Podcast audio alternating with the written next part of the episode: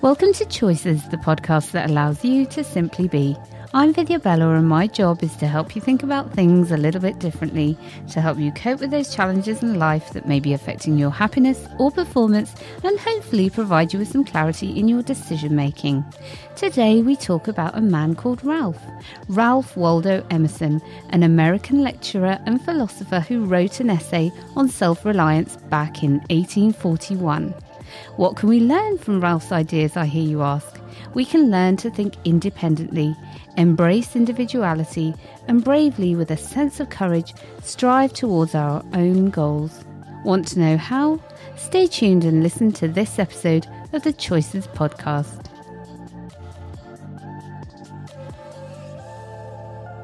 You come into this world just as you are raw, bare, with zero accessories, perhaps alone, perhaps not.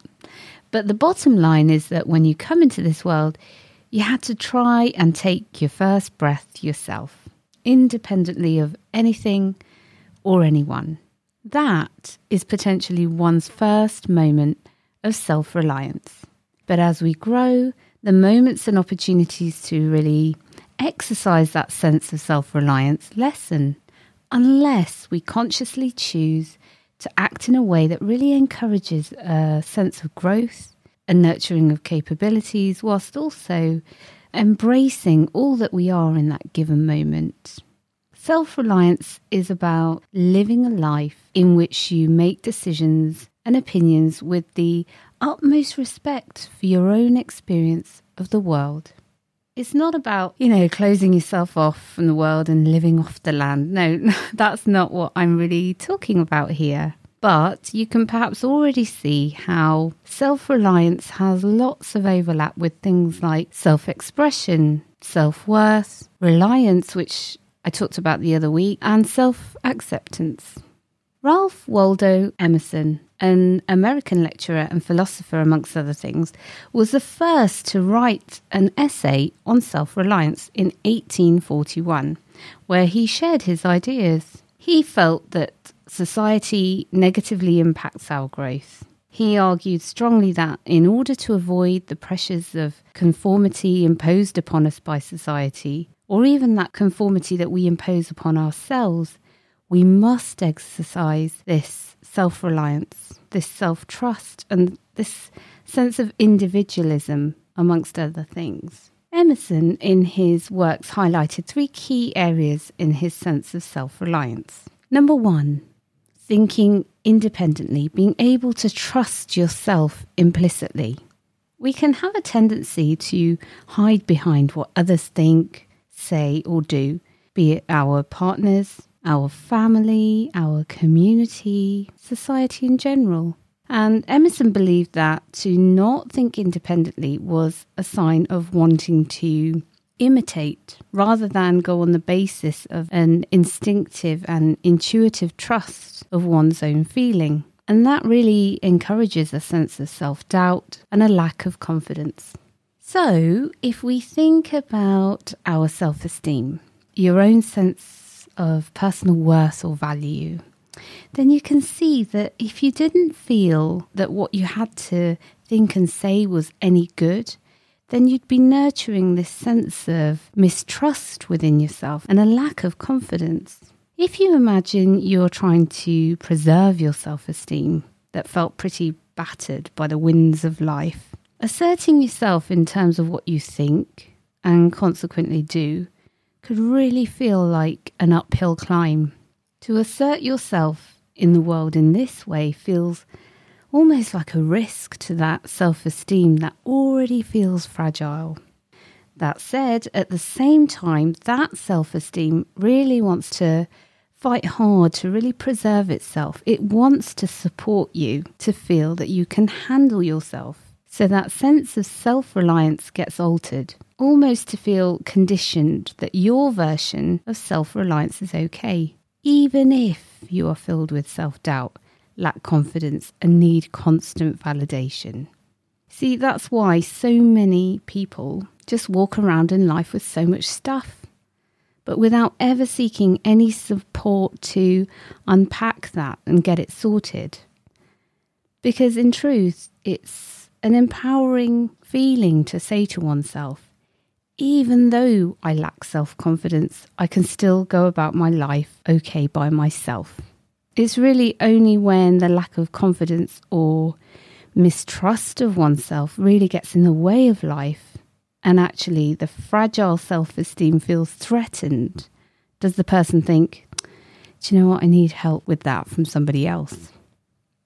See, till that point, the skewed sense of self reliance keeps the fragile self esteem intact. It's complicated, but I, I'm really hoping you're still with me.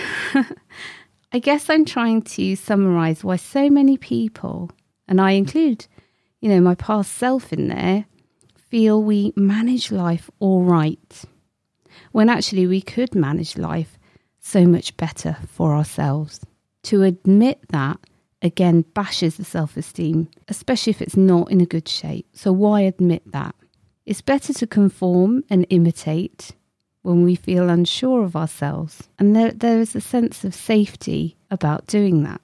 So I kind of went off on a tangent there, but I thought it was really necessary to talk that through a little bit. So, coming back to those three main key areas of self reliance. So, the second one, embracing individuality. And an example of this, when, when the rest of your family perhaps is inclined one way and you perhaps are not, you see yourself as very different. And rather than resent that, you embrace that difference and, in fact, seek to nurture that in really meaningful ways. Looking at my own three boys, all are very different. but I would say that the first and the second are motivated by and spend their energies in very similar ways.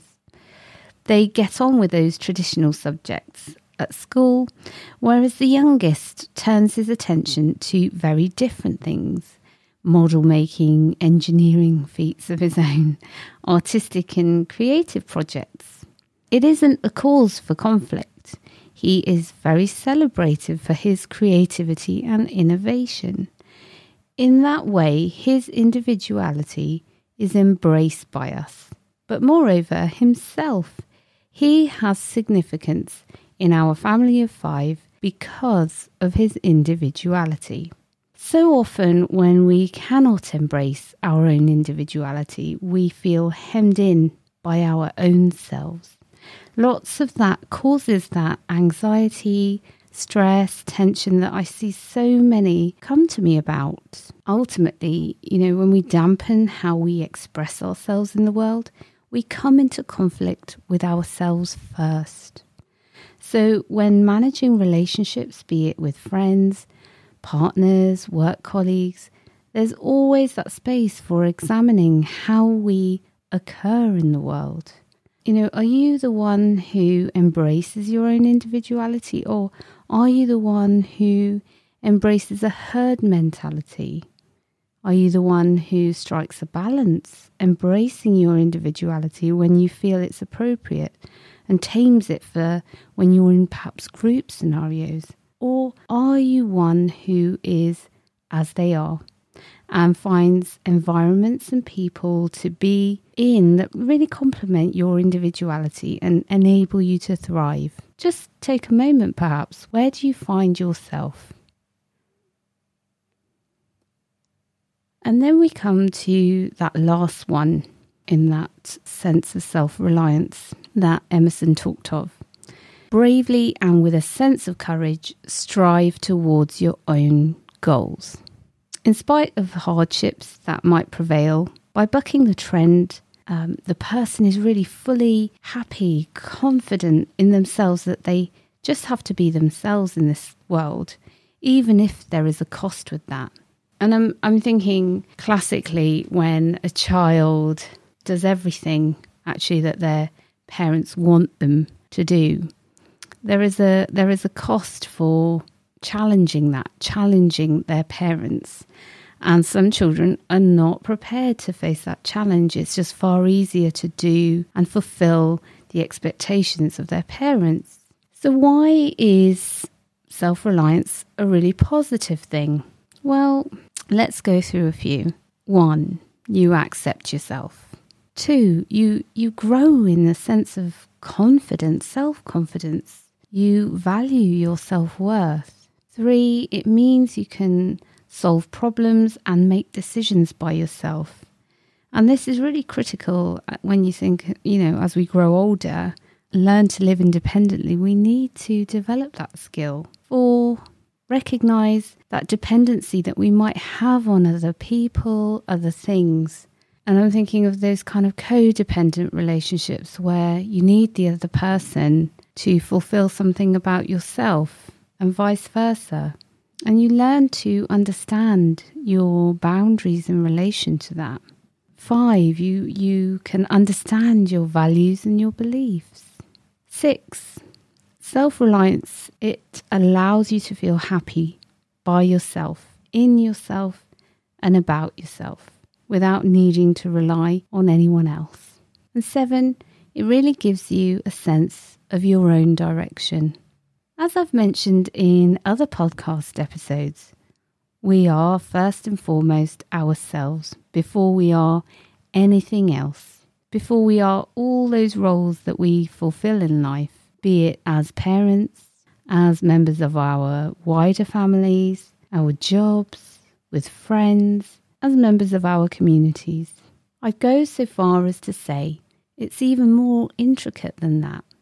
We are our own awareness, being true to understanding that, being capable of independent thought, knowing what our loves, passions, interests, and motivations are, pursuing those with a lightness, independently of others' judgments, whilst being fully compassionate for our human frailties, is really, for me, what self reliance is about. It isn't really about not seeking help. Self reliance is about resourcefulness in life. Do you want to be resourceful? I'll catch you next week. Thank you for listening to this episode of the Choices Podcast. Don't forget to like, share, and follow. Want to know how I can help you harness your own self reliance? Get in touch. Choices at vividoutcomes.co.uk. I'll catch you next week.